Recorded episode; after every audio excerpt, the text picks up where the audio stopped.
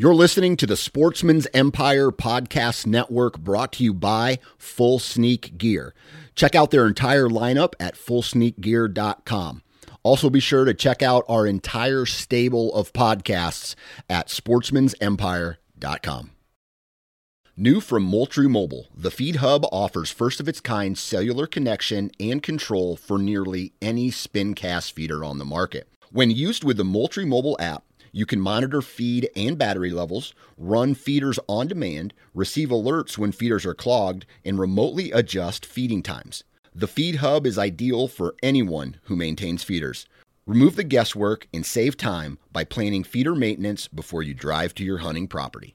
For more information, visit moultriemobile.com. You're listening to the Sportsman's Nation Podcast Network brought to you by Go Wild. Now, the Go Wild app has added some really cool and exciting functionality to their app. And the first one I want to talk about is the Near Me function. And basically, what this does, it allows you to engage and connect with people in your area. You guys can talk about gear, you guys can talk about hunting areas, you guys can talk about what's going on in the woods. And it just allows the users to be more of a community and connect easier.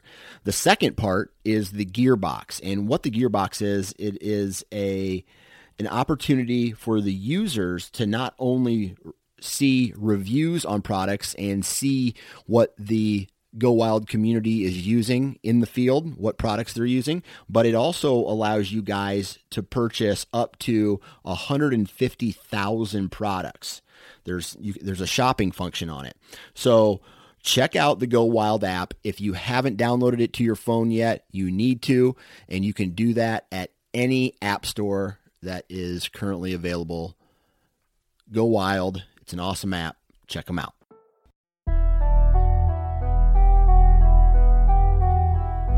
What's up, everybody? Welcome back to the Nine Finger Chronicles podcast. I'm your host, Dan Johnson, and today is a good old fashioned BS session with my co host of sorts, Bob Polanic.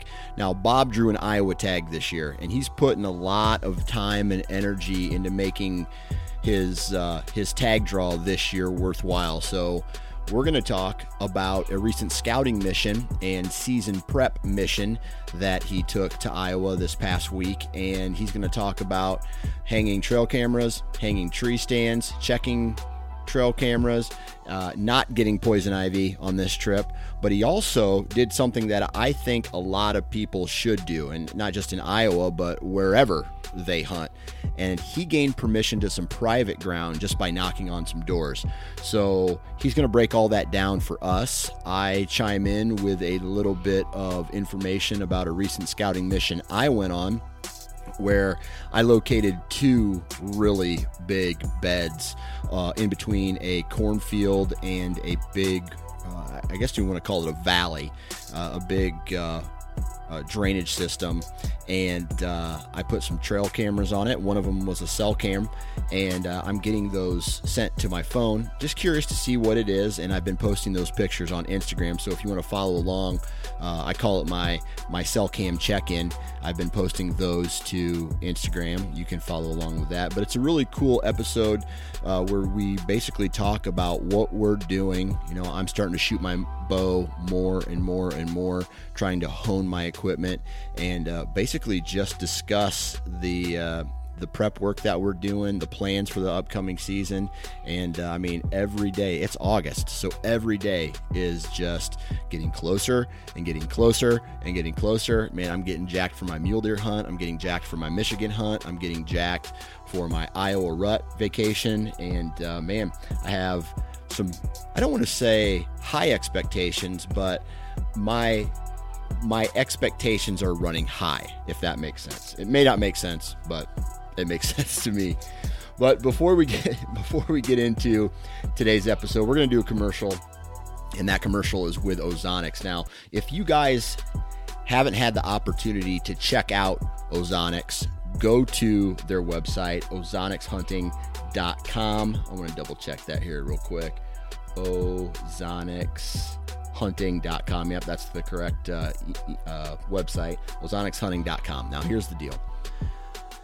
if this upcoming season, if you haven't purchased one, right? If if you're not going to buy one before this upcoming season, this upcoming season, if you know somebody who has one, I want you to see if you can borrow it for a couple hunts, especially if you're going to maybe uh, test it out by you know making a really aggressive move on a doe hunt or a, a, buck hunt or, or whatever. Like maybe you got some trail camera pictures like okay i got the wind i need i need to make an aggressive move. Take your take a, a borrowed ozonics with you.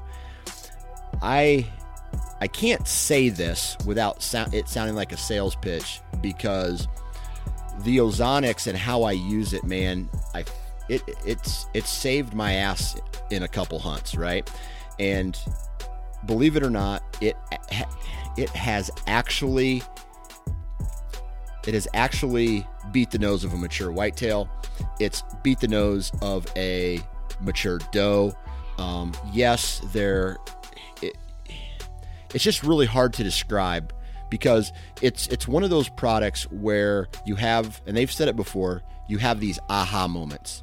And I had my aha moment a handful of years ago when the company first was founded and the the units were the size of like a VCR basically. They were as heavy as a VCR and you take them out into the timber and you just watch what they do. And I'm telling you uh, it is a product that works. That's all I'm going to say okay? O3 destroys your scent stream. It uh, it just it makes you smell the way I always say it is it makes you smell f- way further away than what you actually are. It breaks down your scent your scent stream and it makes you seem if they do smell you, it makes you seem like you're way further away than what you are. And I guess that that that parts per million is way lower than if it wasn't in the tree. That matched with the the you know back at hunting camp application where I throw all of my dirty clothes in the uh, dry wash bag, run a dry wash cycle with the unit, and now I have absolutely clean, odorless clothes ready for the next hunt. I do that before and after every hunt, and uh, it keeps me fresh. It keeps me scent free coming in and out of the timber. And uh, man, you match that with playing the wind and good access routes. It's almost like you're invisible going into the, uh, you know, into the stand. So uh, please go and just go to their website, ozonicshunting.com, and check it out. Check out their products, read up on all of the uh, the functionality of the units, what it produces, how it produces it, and how it can help you uh, in the timber. And I have a discount code for you, and this discount code is if you purchase uh, one of their units you will get a free dry wash bag with that purchase. And so that's uh, that's a pretty good deal. And the discount code is NFC19. NFC19. Purchase a unit, get a free dry wash bag. That's the commercial. Let's start to get into today's episode where me and Bob Polanic talk whitetail hunting. Three, two, one. Bob Polanic, how the hell are you? I'm doing just fine, Daniel. Daniel Johnson. You're talking a little slower. You must have come off the prednisone. yeah, man. Yes, sir. I have been off it for about a week, and uh, yeah, poison ivy is gone. Good. I'm so. I'm happy for you because I have one spot of poison ivy on me right now, and it's driving me crazy. It is like less than the size of my like pinky fingernail and it is right in the crease between my nose and my cheek. Oh. It is it's it's not no it's barely even noticeable, but it itches like a mother. And it just drives yeah. me crazy, man. I uh you know, we already had the talk about how much we hate poison ivy. So, uh, but this is the first time I've got it this year, pretty sure, and uh, I'm glad because typically by the time August runs around, I'm done going in the woods. You know, September is kind of a layoff month for me where I I stop going, uh, you know, stop going into the woods and then hit it. You know, leave. You know, basically I stay out of the woods just to alleviate any pressure.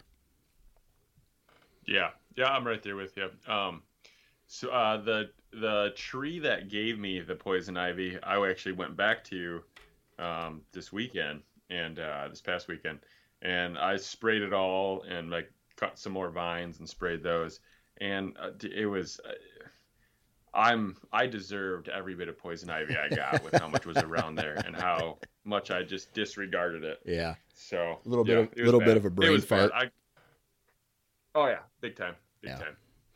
Yeah, I've been there, man. Where you're not even thinking about it. Next thing you know, you're, you know, yeah, you know what? I can definitely check this trail camera in flip flops and shorts, and then the next thing you know, you're, you know what happens. So, um, oh yeah. So this is kind of going to be a no foreplay, no intro. Um, we're going right into the hardcore stuff. I gotta stop the innuendos, but uh, we're going right into the meat and potatoes of today's episode because I got a text from you, uh, and I love it when I get uh, texts from buddies like you who are are you know hardcore hunters and whatnot, and it's like, dude, I picked up like eight new farms or six new farms in Iowa, and I'm just like, yeah.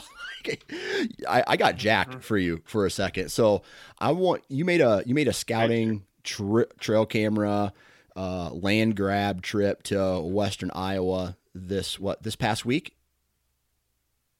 Uh yeah yeah okay uh yeah this past weekend we yep walk us through it. What happened, dude? Gotcha, gotcha. Oh, I didn't want to step on you. Um, yeah, we took off uh, Friday and uh, spent. Plan was to spend all day Saturday and Sunday um, scouting, hanging tree stands, uh, trail cameras, all that type of stuff, which is uh, exactly what we did. But we basically started off. So we went to Iowa in 2018, and then we were lucky enough to draw again this year. And we had stayed in touch with the uh, the farmers um, that we had permission on the landowners that we had permission on from 2018. We had stayed in touch with them over the last couple years. Um, we were going to go out there and do a shed hunting trip this year, but then like the COVID thing kept us home. So, but uh, anyway, so one of the things that we noticed is the the one farm we, we basically had permission on two farms.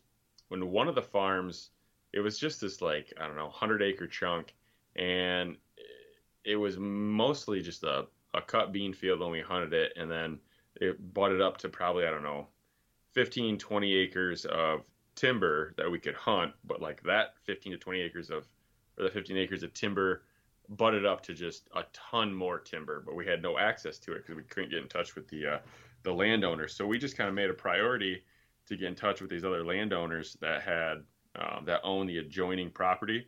And we talked to them and i think because we already had permission on the one piece and we asked that farmer, you know, is it okay if we let them know we're hunting on your ground to kind of help us get permission on these adjoining, these neighboring properties? And he was like, absolutely, go for it. They know me. Um, he's like, I can even put in a good word for you if they're hesitant. Just let me know. So um, yeah, we just went to their house, knocked on their door, uh, shook their hand, and got got permission to uh, go scout everything, hang tree stands, uh, trail cameras, and kind of do as do whatever we wanted. So it ended up being a a 650 acre chunk of land that we got permission on total. So, so you pick, you picked up 650 total.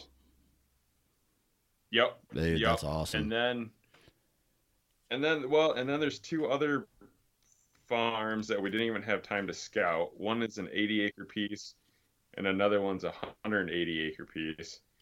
And then maintained the permission a farm from 2018 that's probably like 250 acres. So we've got we, you know we got over a thousand acres to hunt when we go back out there in November. But in two days, you just, I mean, I'm we were whooped after two days. We were yeah. hanging tree stands, scouting, you know, doing all that stuff. So this is no, this was, should be fantastic. Yeah, this this should be a moral of a you know the moral of the story is do not be afraid to knock on doors, man. Like you know, all these people are out there. I'm there. knocked on. Go ahead. All these people are like, it just, oh, dude, oh, public land sucks. Public land sucks. I hate it. I hate it. Have you ever tried knocking on doors? Well, no, I, you know, I don't do that. I don't want to, you know, I blah, blah, blah. You know, just like, dude, knock on doors, knock on doors. And I talked to this uh, uh, in last week's uh, podcast I had with a guy. You know, the worst thing they're going to say is no, obviously. But the other thing is, Bob, let me ask you this: Would you rather hunt public or private ground? Depends on the state. Yeah. How about that? Okay. What about yeah. Mich- What about um, what about but, Michigan? But, but, but private. Private. Private. Right. And that's that goes. That's going to go for Nebraska. That's going to go for Iowa. You know. Yeah. That's. Yeah. I'd rather hunt private. Yeah. All right. So, of these farms that you picked up, what's the breakdown? Because uh, if I understand correctly, the the farm that you have been hunting over, well, I guess that that's Nebraska. But what's the breakdown? Are we are we still because out west uh, in Iowa, there's a lot less timber, like the southern part of the state or even the eastern part of the state. So, is it still a majority of ag, or is there a good mix of timber and ag? It's oh, it's probably like seventy-five percent ag, twenty-five percent timber. Okay, so it's big. It's still limiting. It's big. It's rolling hills. Yeah, yeah. It's um. There's a lot of hills. There's a lot of draws. It's it's definitely a challenge to hunt. Uh, just to, access is a challenge because we only, only can really access it from two well two spots now. Like the access improved because of the the work we did and the permission we got, but still, I mean, most most places we're going to to hunt, you're walking a solid half mile to three quarters of a mile just because the tracts of land are so big, mm-hmm. and there's just not roads and stuff like that, you know. So, yeah. uh, which is fine. That's why I mean that's part of it. But uh, so yeah, it's it's all everything we're hunting this year is beans, which that is kind of a bummer. There's there's it's just how how it uh, played out. We just everything we got permission out all had beans on it. So yeah, you know. Yeah that may suck a little bit, but I don't think you know the the deer the deer may be eating corn uh, during the October November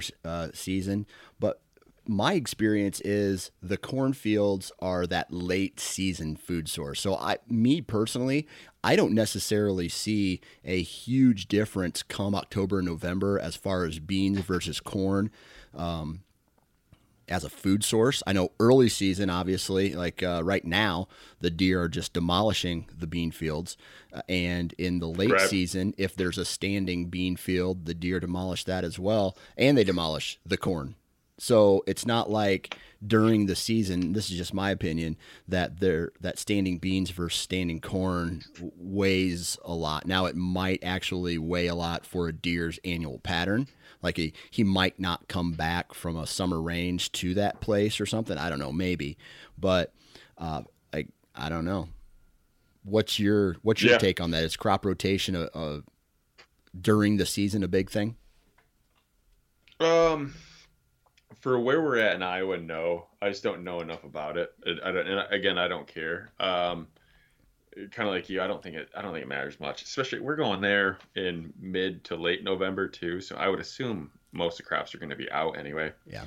Um, and that's just the that's the big thing is, even if just like half the cornfields are cut, I mean that just kind of helps fill that timber up. In my opinion, I think you know it helps fill the timber up with uh, a lot more deer. Absolutely. So, um, just but so Nebraska, the way that that property is set up, and because it's a long the Missouri River, which is, I mean, you might as well have a brick wall there, right? Right. Um, and de- I mean, I know deer, I know deer do swim across it.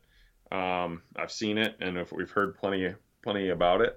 But um, for the most part, you know, there's not deer. There's not like there's you know 15, 20 deer swimming across the Missouri River on on the farm we hunt every every day. So it's not a it's not in their uh, so daily travel pattern. Right, right, exactly. So we've got a hard edge there, and then um, so if there is corn uh, on the, like the southern part of the farm we hunt there, it's just a lot better for just overall uh, mature bucks being there, you know, earlier in October and stuff like that. Um, when there's beans down there, it's really just it seems like it hunts better um, the further you get into November because you're just getting more of like those rut cruising bucks. So, but it seems like when there's corn there, um, you have more um, like resident bucks. Yeah, I guess I would say. Yeah. Yeah. All right. So on your way back from Nebraska or Iowa earlier this year, did you set trail cameras out? I did, and well, it, that was in Nebraska. In I Nebraska. set cameras out. It was Okay. probably a month ago. Yep, yep. I checked those, and um, I only checked two, and there was two thousand photos on each, and there was in. I mean, I had I had bait down, um, which is com- perfectly legal in the state of Nebraska, but uh, like all just all does and fawns, and I got one. I got one picture of a nice ten point walking by, but he didn't even come and check out the bait, which was kind of crazy. Yeah. So um, I thought I thought if he would have walked by it, I thought he would at least come and Checked it out. stood directly in front of my camera and, and given me a nice shot. But no, no, no. He walked by at about 30 yards, and so I just had like this blurry like side shot of him. I could just tell he's a he's a decent 10 point. So, Okay. Uh, but could you make the decision on whether or not to shoot him there, or was it too blurry? no, because his body was behind a a pretty good sized tree, I so I couldn't even tell how big his body was. Yeah. I just like it's his hindquarters and then his neck sticking out. Yeah. So so yeah, it's I'm sure it's a nice buck. I've kind of seen those photos before, and they end up being a pretty nice deer. But no, and and that farm, I'm not Nebraska. You know, cameras out for a month on bait and not getting any big mature buck sightings. I don't worry about it. That farm always hunts well in in uh, the first week in November, so um, there's no worries there. Yeah. So Yeah, when it comes to that trail camera game, you know, I've learned this out the hard way. You know, you get so my farm in Iowa is just that summer spot, right? All the deer. Th- This year's kind of an oddity, I mean, and maybe that will rebound once I check them again. But one thing that I've noticed is my farm is just loaded with mature bucks during the uh, during the summer. But then the shift happens, right, and they all go away until late October. Uh, then they start coming back and cruising through the farm. Well, I would almost rather have shitty tr- uh, pictures all summer long, and then my farm load up, the uh, like have it be the opposite way, like load up come October instead of trickle Yeah. in, right? You know, obviously that's that's the goal. You want to be able to walk into the timber and have several decisions or several options or sh- uh, several hit listers. And uh, um, did you did you have trail cameras out in Iowa as well? Because you, you were- you were already out there. Did you set them out in Iowa? In Iowa, no, I didn't have time. Okay. Um, yeah, like when I was there a month ago. But uh, yeah, this past weekend, I think yeah, we've got we've got like six or seven cameras out there now. Okay. So So yep. And then go ahead. across the board, when you were out on these farms setting trail cameras and setting tree stands, and even on the new farms uh, that you had access to,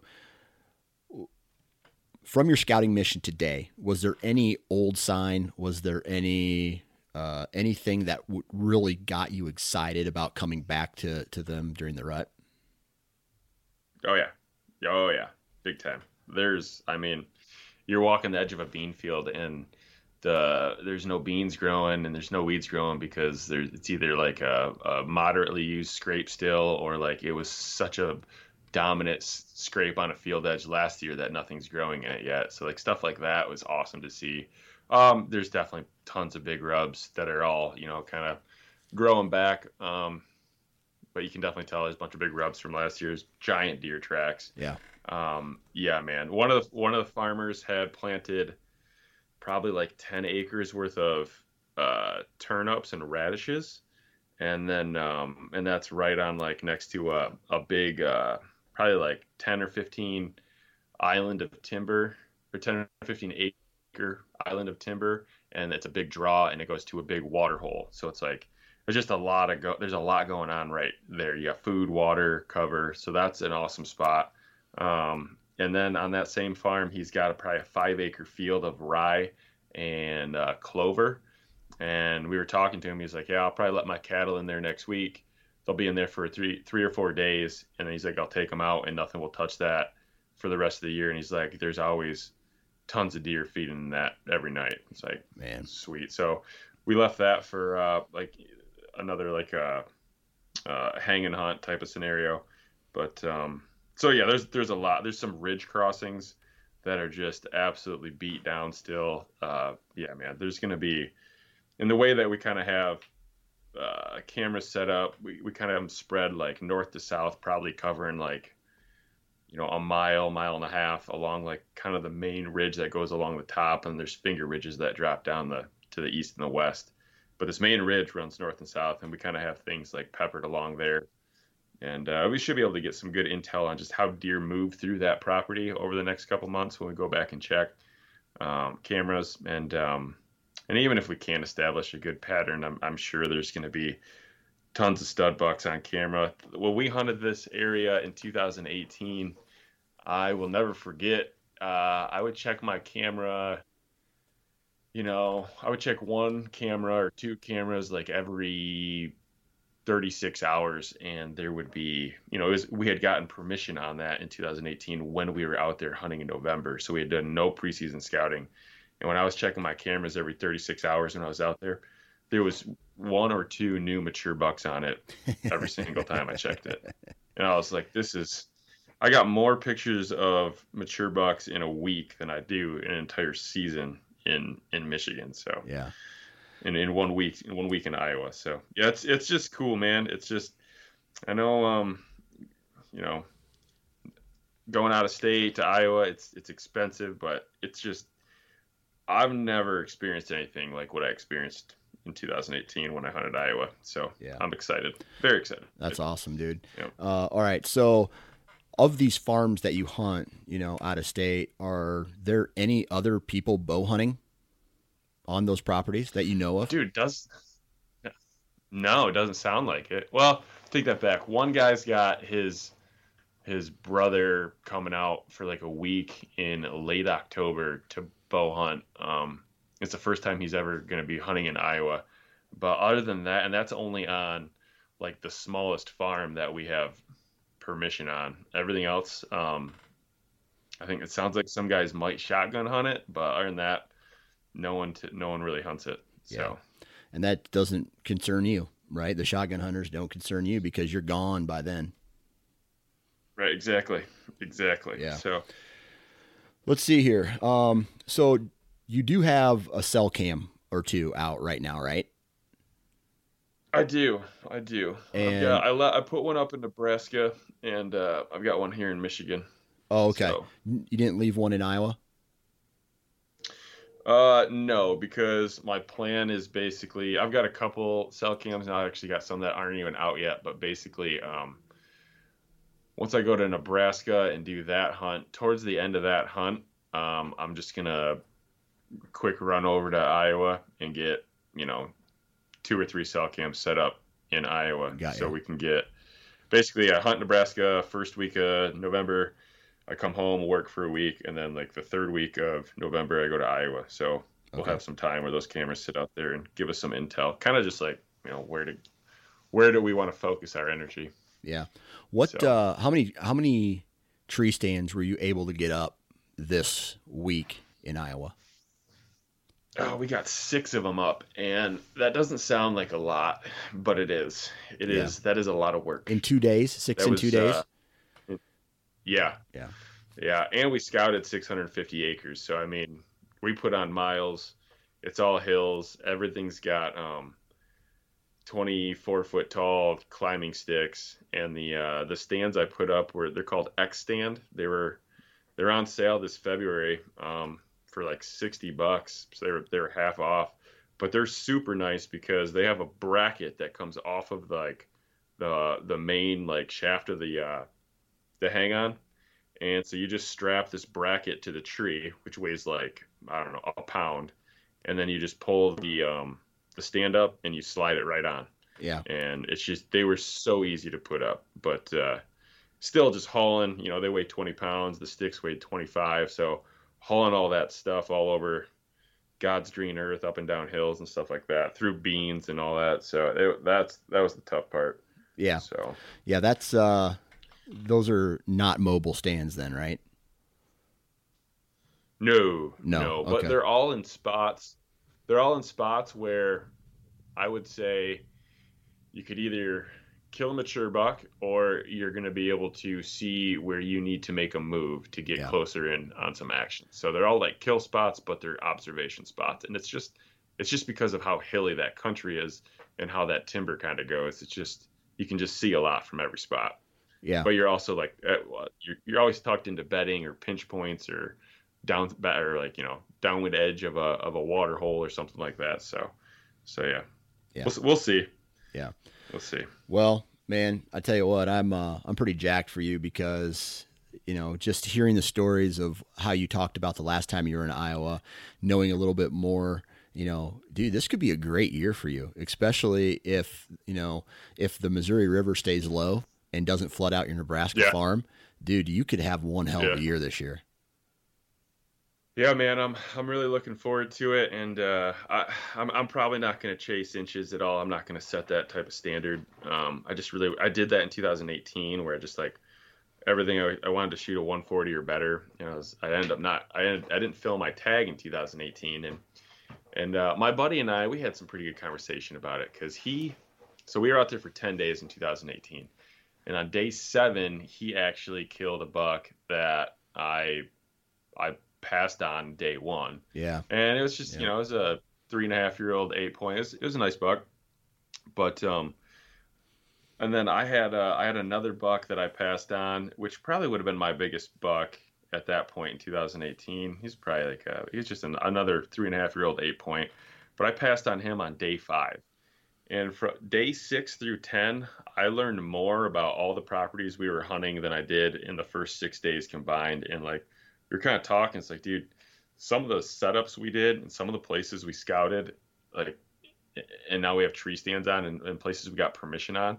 It's like, I, I think that by not filling my tag on day five and, and getting, you know, I ate my, ta- I ate my tag in 2018, but getting those last four days in, I, w- I'm wondering if that's going to create an opportunity this year. oh yeah. Um, you know, that I would have, I maybe would have never gotten that information. Yeah. So So just, yeah, I don't know, try to, Yeah, when you were when you were out there this week, then did you use that information to hang stands in new locations? oh yeah, Yeah, yep, exactly. Yeah. Yeah. that's a win. Probably four out of the, yep, four out of the six are in spots that I had already known about or like I had um, already done like a hang and hunt at, or I was in that area and I just knew like I needed to make one more move or something like that. So Right. Right. yeah, I mean my last my last 48 hours of hunting in Iowa, I had a mature buck encounter at 40 yards or less on four different occasions and one of them I was at full draw on and just couldn't get a shot off. And it's just like, and they were all different bucks. Yeah. Yeah. Man. So very, very frustrating. I remember being very frustrated in 2018. And again, I'm just hoping that all that frustration leads to some sort of success this year. And if it doesn't, it doesn't. But Yeah. Yeah. So here's right now, here's the high. rule. Here's the rule. All right, I, I'm going to establish a, a a guest rule. You drive literally 20 miles or less, even from my house every time you come through Michigan to go to Nebraska and in Western Iowa, right? And you've stopped or zero times. One time it was kind of my fault because you were willing to stop, but I wasn't available.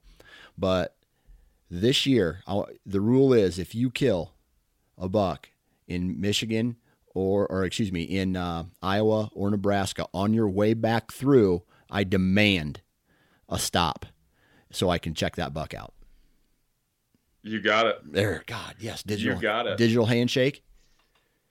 Digital handshake. There man. we go, dude. That's awesome. I, Yeah. it's, I- I'm gonna Yeah. actually save this part, this little clip, and I'm gonna run it over and over on social media. And that way, if you come up with some bullshit reason like you can't stop, it's like, dude, it was like it was like eight o'clock at night, and we didn't want to ruin your kid's life. I'm like, whatever, dude, I'll leave. so,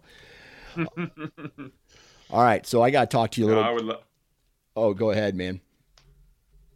No, I was just say I'll. Uh, I'd love to. There's nothing better than uh, sharing a, a Oh, good yeah. hunting story and getting your hands on horns with a buddy. Oh yeah, absolutely. Probably. Probably drinking a ice cold Snapple as well. Yeah. Uh, And if you need a Yeah. place to stay, man, I got my office. You and your buddy can stay in my office. I got a, Appreciate ca- I got a couch and uh, I think we got a blow up bed, uh, and uh, you can chill here. There's the there's the invitation. I appreciate that. I will. Uh, I'm a man of my word. I will definitely stop by. All right, cool. All right, so what was this? two weeks ago, before I left for Colorado, I I went out and uh, did some scouting on a farm that was that I I've hunted before but never serious, and then I went to the Iowa Deer Classic in March, and I I kind of just got bored of it, to be honest with you, and left early. And I came home, and my kids and my wife were gone. And so, what did I do? I pack my stuff up, get into my truck, and head out to this farm and to do some, you know, do some shed hunting.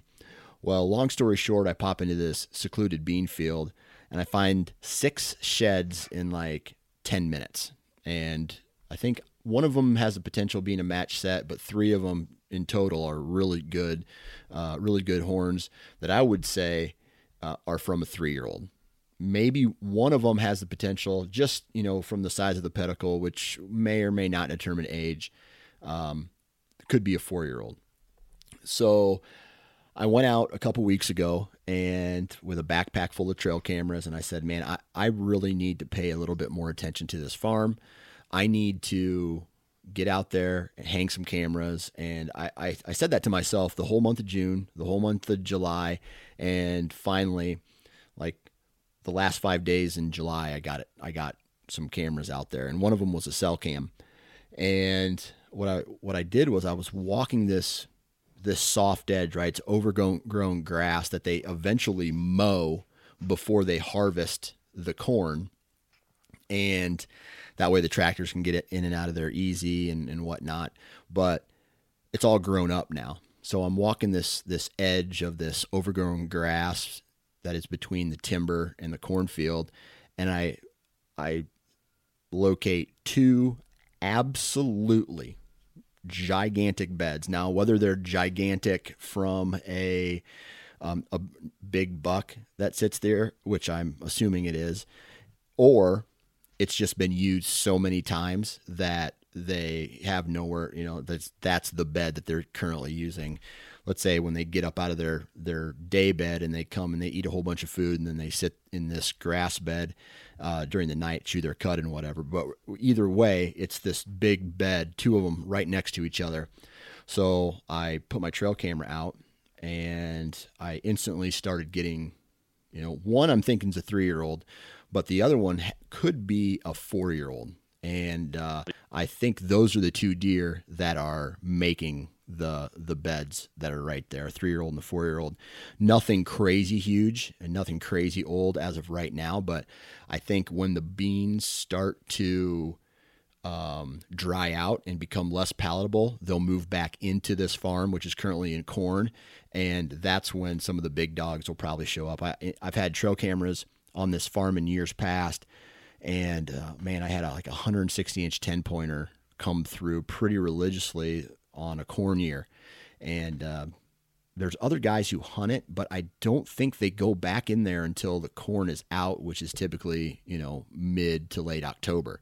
So I'm excited to see what this uh, trail camera keeps showing me throughout the rest of the, you know, the rest of this month. But I got two other trail cameras that I'm going to go back in there and check probably I don't want to say this weekend, maybe next weekend, just to see if they're working the right how they're supposed to work and and catching what. Uh, but man, I saw some great, absolute great sign back there, and it's cool because it's only 20 minutes, yeah, maybe a little less, 15 to 20 minutes from my house compared to driving an hour and 30 minutes, hour and 15 minutes down to the farm, my my quote unquote main farm down by where I grew up. So, man, I am just knowing that there's good quality deer on that farm now makes me get excited about what's going to happen come uh, come October and, and November.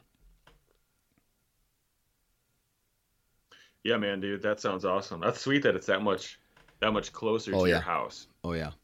My wife will appreciate it. let's just say here's here's one scenario. I think I I talked to you a little bit about this buck I call gnarly Charlie, and oh yeah, yeah, yep, and and I think I even sent you some pictures of him. Just you know, if he's around again and he's healthy, he'll be a slob again, and uh, he'll be my he'll be a buck that I, I potentially dedicate an entire season to. But if he doesn't show up by the time it start to really grind out uh, you know, the the rut, the late October time frame, and there are good quality deer on this other farm, I think I'll probably spend some time closer to home this year just because of the quality of deer on this farm, right? And the only thing that the other farm down south, it just holds so many great deer come the rut. And it's one of those anything could happen type farms. You know, the entire surrounding area has managed farms all around it. And so it just makes my farm better because of the neighborhood that I'm in. But this farm is different. It is so thick and nasty. No managed farm borders public on a little piece uh, by a little part of it, and uh, I think the pressure from public actually pushes deer back into this farm, and that's why uh, it's it's so good. But I've never really ran trail cameras during the season, during the hunting season on this uh, farm closer to home. So I'm going to leave a couple of them out this year just to see what's running around, and with with the goal of maybe something big will pop up on it come, you know, come October, November, and instead of driving an hour and a half south, I can just drive an hour or uh, 20 minutes to this farm and then still be able to come home at night.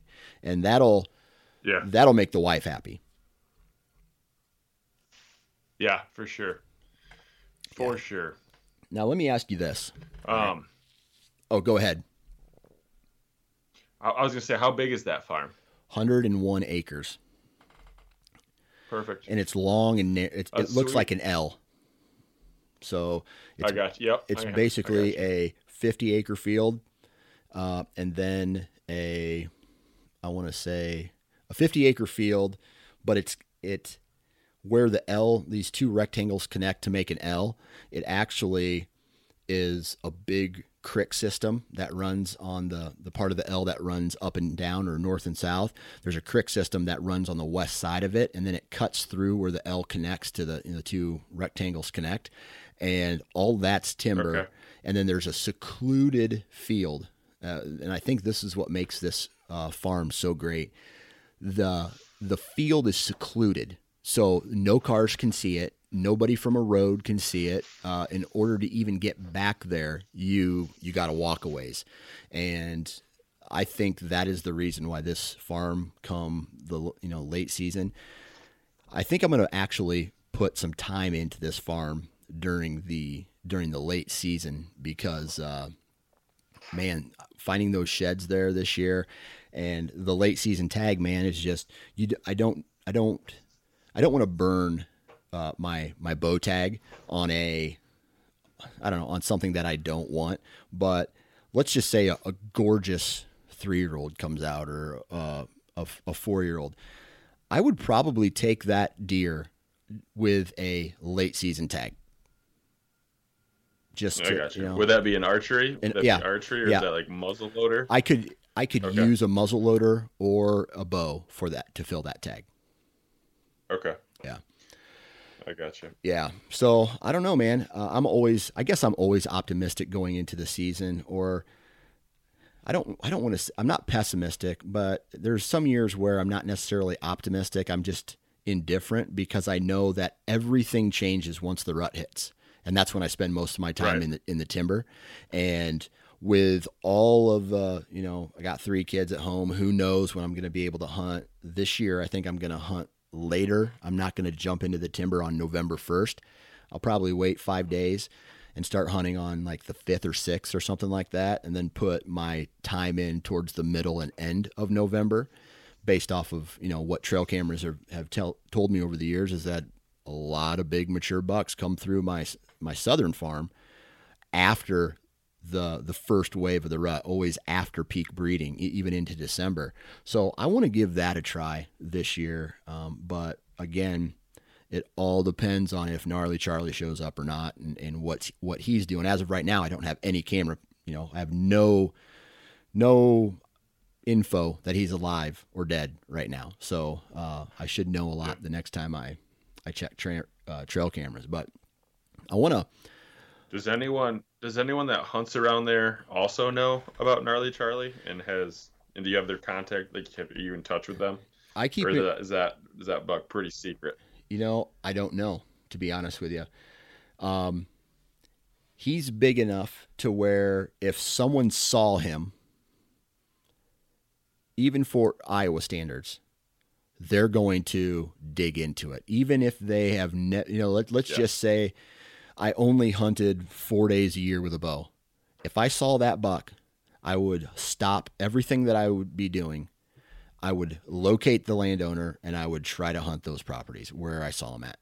Yeah, Um, so, yeah, but the good thing about that and is probably not and probably not tell anyone. right, exactly, exactly. Not tell anybody. Yeah. And the cool thing Yep. about this property is, I am the only one who hunts part of it, and then there's another group of guys that hunt on the opposite end of the farm, and he's made it down to that to that opposite end, but there's so much human pressure where he comes through. He comes through at night, right? So it's almost like he doesn't necessarily Yeah. stay on one side of the farm or the other. When he crosses that high pressure area, he crosses it during the nighttime.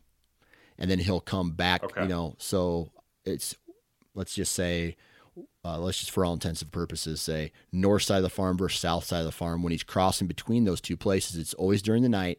So when you're hunting, you have to hunt the south side or the north side, Uh, and that, that's just what I'm getting from historical data. So I don't know who else knows about him. You know, obviously, if they listen to this podcast, a lot of people know about him, but uh, um, the landowner isn't, you know, isn't letting anybody else hunt those properties.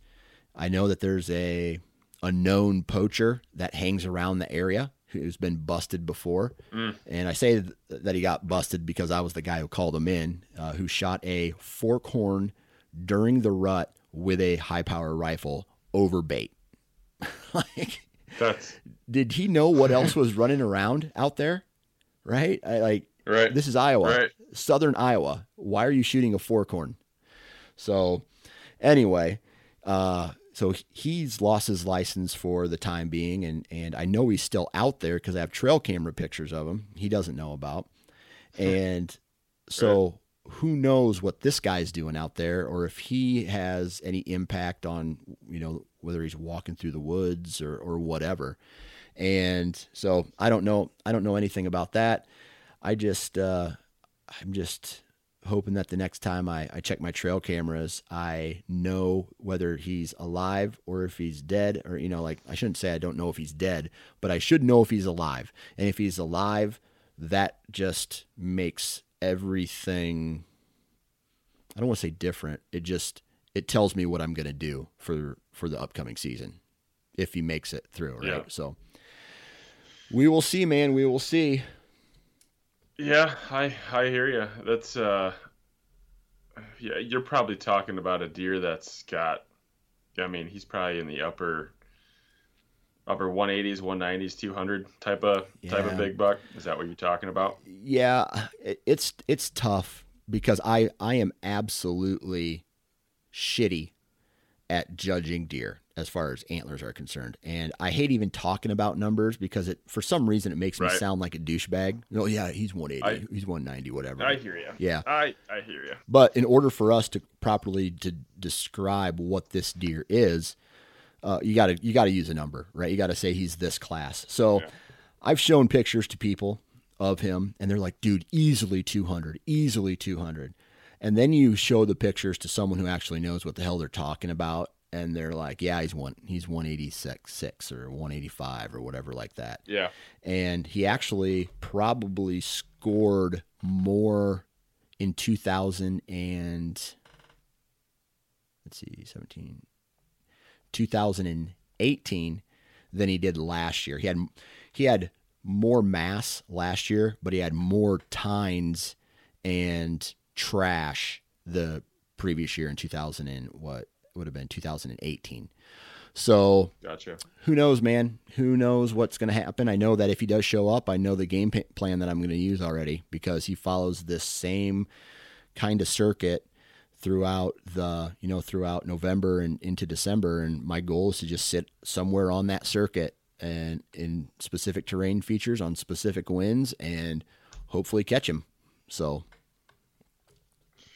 that's the goal, dude. Well, well, for your sake, I hope he is alive. Yeah, yeah, I'd love So- to. uh, It a deer like that, in my opinion, and from what I've seen, only comes around once every five or six years. Right, the last deer Yeah. that I chased that was that caliber was would be that shipwreck buck that I always talk about, and he was shot in 2000. uh, He was shot in 2010, or excuse me, 2011. So that's been, and he was 210 when I hit him, and never, and never, and he survived. And he was 200 and like 200 or 201 the year that the neighbor shot him and killed him. So, you know, that's that's why it's That's that's, that's so rare, so rare, right? It's just rare. And Yeah. I'm not an advocate for numbers, and I'll I'll be honest with you. I I probably will never ever score a buck again, ever. Like, even if it is someone says, "Dude, that's a world record," I I am not a huge fan. I don't believe that a number should dictate the experience, and I don't think that a number should rank what a deer is. Right? There's, Yeah. there's another Yeah, deer that could potentially be on my farm that's 11 years old this year. I, I, I didn't get a pic. I got a picture of him last year. He's 11 years old and he'll probably score 125 or 130. And some people would look at that and go, "Oh well, that's nothing." Well, I got I have like seven years of trail camera pictures of that buck, and that's a story right there. So just because his Right. antlers score less, that that takes away from from the story. That's bullshit. Right. Totally agree. So, Totally agree. It's just like you said. It's just talking. It's a way to explain and identify Right. uh, the caliber. I Yeah. mean, unless the the only way you could do it is you could say, yeah, his rack's about 24 inches wide and about 15 inches tall or whatever. Yeah. So I mean, that's the only way you could really, uh, you know, when you're talking about physical characteristics. But Yeah. yeah, I I hear you. This uh this Iowa trip will definitely be, um, you know, the only opportunity I'll get for probably the next few years at at shooting a, a buck that's in that that upper that upper class, whether it's a five or six year old or something like that, I will definitely pull pull the trigger on a Yeah. three year old in a heartbeat. Um, so I'm not eating my my Iowa tag this year if I can help it. So Yeah. um, but but yeah, it's uh, when we were there in 2018, kind of like what you're saying. Um, was showing photos to uh, a farmer out there that we were we were renting his farmhouse to stay at, and we were showing him pictures of some of the deer that we had on camera and some of the different farms, and he and he knew everybody, um, and all the land we were hunting, and uh, yeah, he was kind of explaining to me like some of the character characteristics you look at and how like deep the forks are on like a big ten point. You look at how deep the forks are on like the G4 to the main beam and stuff like that, and he's like, "You see that deer there?" He's like, that's like 170 caliber 170 inch caliber deer something like that so there was a couple big ones we had and uh, my, my buddy rattled one of the big ones in got to 50 yards and, and didn't get a shot on him but yeah it's uh, there's some whoppers Yeah. but again again if i see them great if i get a crack at them uh, i hope the uh, adrenaline isn't too much for me to overcome Yeah. and uh, can actually get a, a solid shot off at them but yeah lots got to go right Right. Before we end this podcast, though, touch base with us on Michigan. What? Because I saw some, I saw some pretty promising trail camera pictures from you. Yeah, man. Um, I've got a farm up in northern, like the furthest north that I hunt, and I've got some public land by my house. And both of those properties, um, during the summer, always have pretty nice bucks on them. Like usually a one or two, three and a half year olds, um, probably in that. You know, they're usually like a nice eight in that 110 to 125 inch range, and that's uh, that gets me pretty fired up around here. Um, but the problem is, is I literally never see a mature buck like during hunting season on those farms and or on the farm and the public land. And then um, on top of that, man, my the cameras just go cold, and uh, yeah, I, I I just lose them once the Yeah. shift happens. Yeah. And you have the means of hunting other places, and uh, it sounds to me like you take advantage of that. Oh yeah, exactly. Yeah. exactly. Yep. Uh, dude, I'm, I, I'll be honest with you. I'm, I am excited to go hunt Michigan.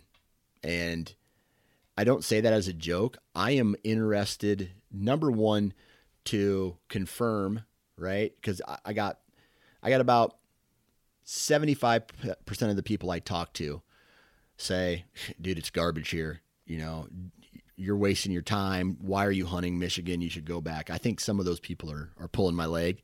But then I got 25% of the people who are like, dude, do not sleep on Michigan. If you work hard enough in the right scenarios, you'll run into some good deer. Right now, obviously, the definition of good deer differs from state to state, region to region, or whatever.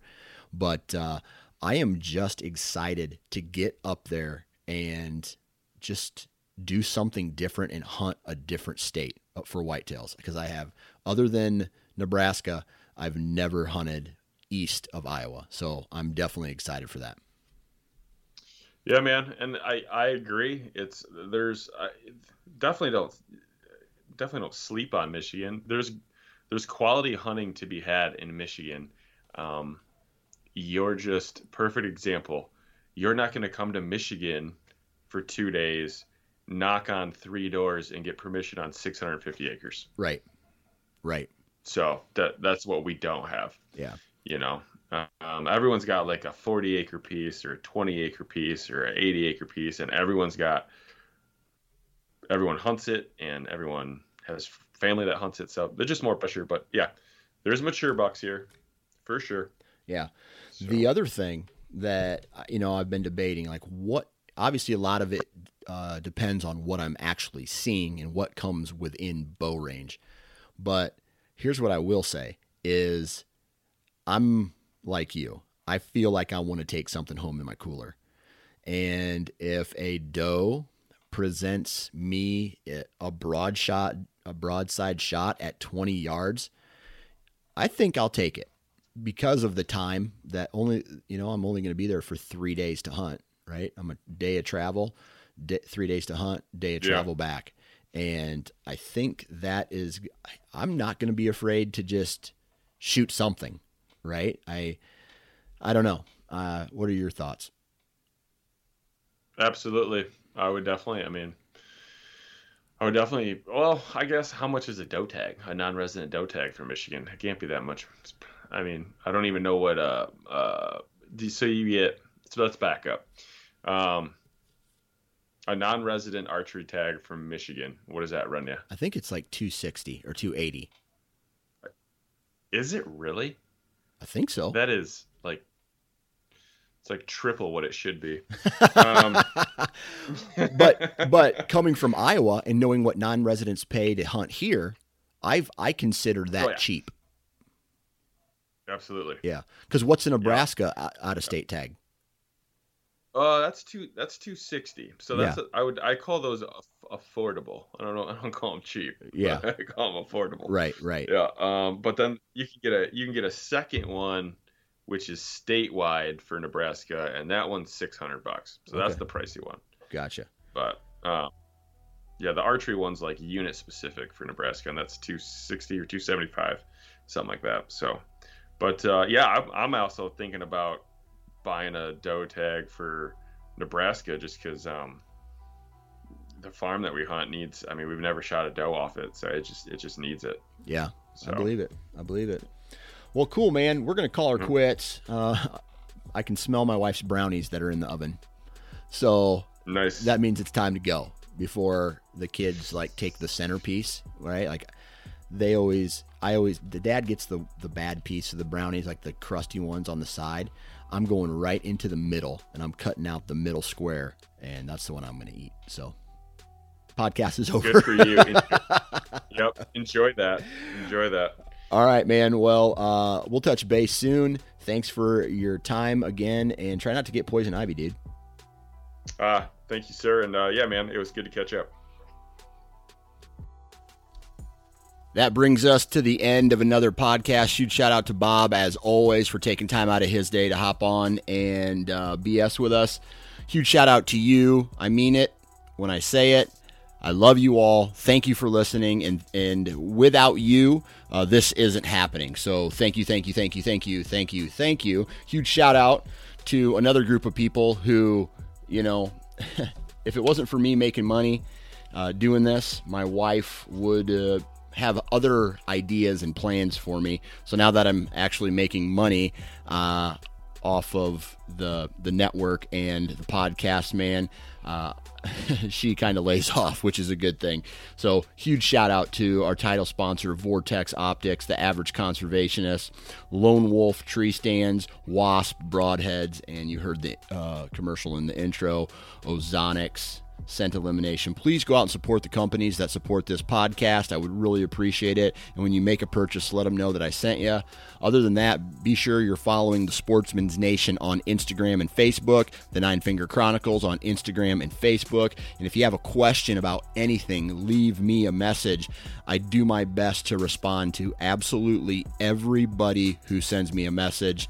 Um, if you take the time out to message me, I'm going to try to take the time out to message you. So there's that. Have a good rest of your week. More content to come. Follow everything on the Sportsman's Nation. Be safe, love your neighbor, and we'll talk to you next time.